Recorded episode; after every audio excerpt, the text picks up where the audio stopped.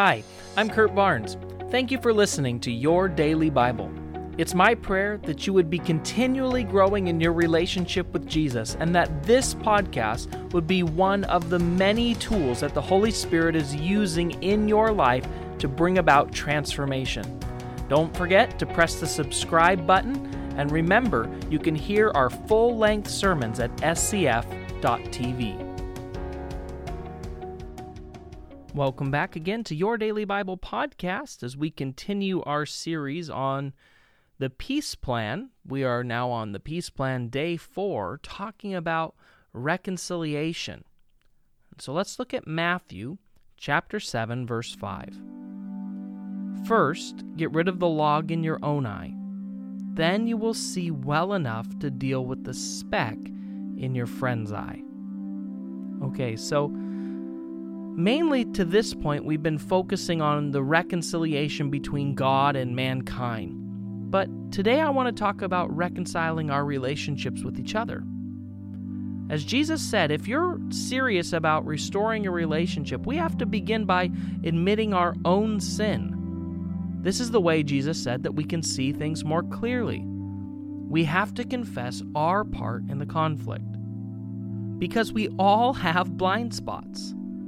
You need to ask a third party, someone you know and someone you love, who can help you evaluate your own actions before you meet with the person in whom you may have a conflict. Also, you need to ask God, how much of this problem is my fault? Am I the problem? Am I being unrealistic? Am I being insensitive? Or am I being too sensitive? See, the Bible says in 1 John 1 8, if we claim to be without sin, we are only deceiving ourselves. Confession is a powerful tool for reconciliation. And often the way we handle a conflict creates a bigger hurt than the original problem itself. But when you begin by humbly admitting your mistakes, it diffuses the other person's anger. It disarms their attack because most people are expecting the need to be defensive. Don't make excuses or shift the blame. Just honestly own up to any part you've played in the conflict. Accept responsibility for your part and your mistakes, and ask for forgiveness. Let's pray. Jesus, we want to start this off by just declaring we are so thankful that when we confess our sins, you are faithful and just, and you forgive us our sins and purify us from all unrighteousness.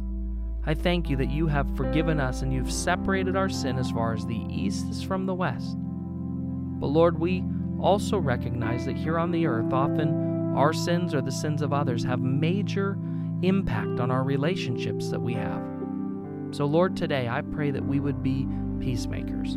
I pray that we would be a people who seek reconciliation, who are willing to humble ourselves, who are willing to go even when the uh, conflict may not be our fault, but Lord, that we would seek reconciliation because I do believe with all my heart that as we seek reconciliation, we really find a special place of your presence and of your help and your care. So, Lord, I pray that you go with us, that you help us, and then to help any area of our heart where we're holding bitterness or hurt or envy or pain towards somebody else. I help I pray that you help us to set that free commit to doing this your way. I pray these things in Jesus' name. Amen.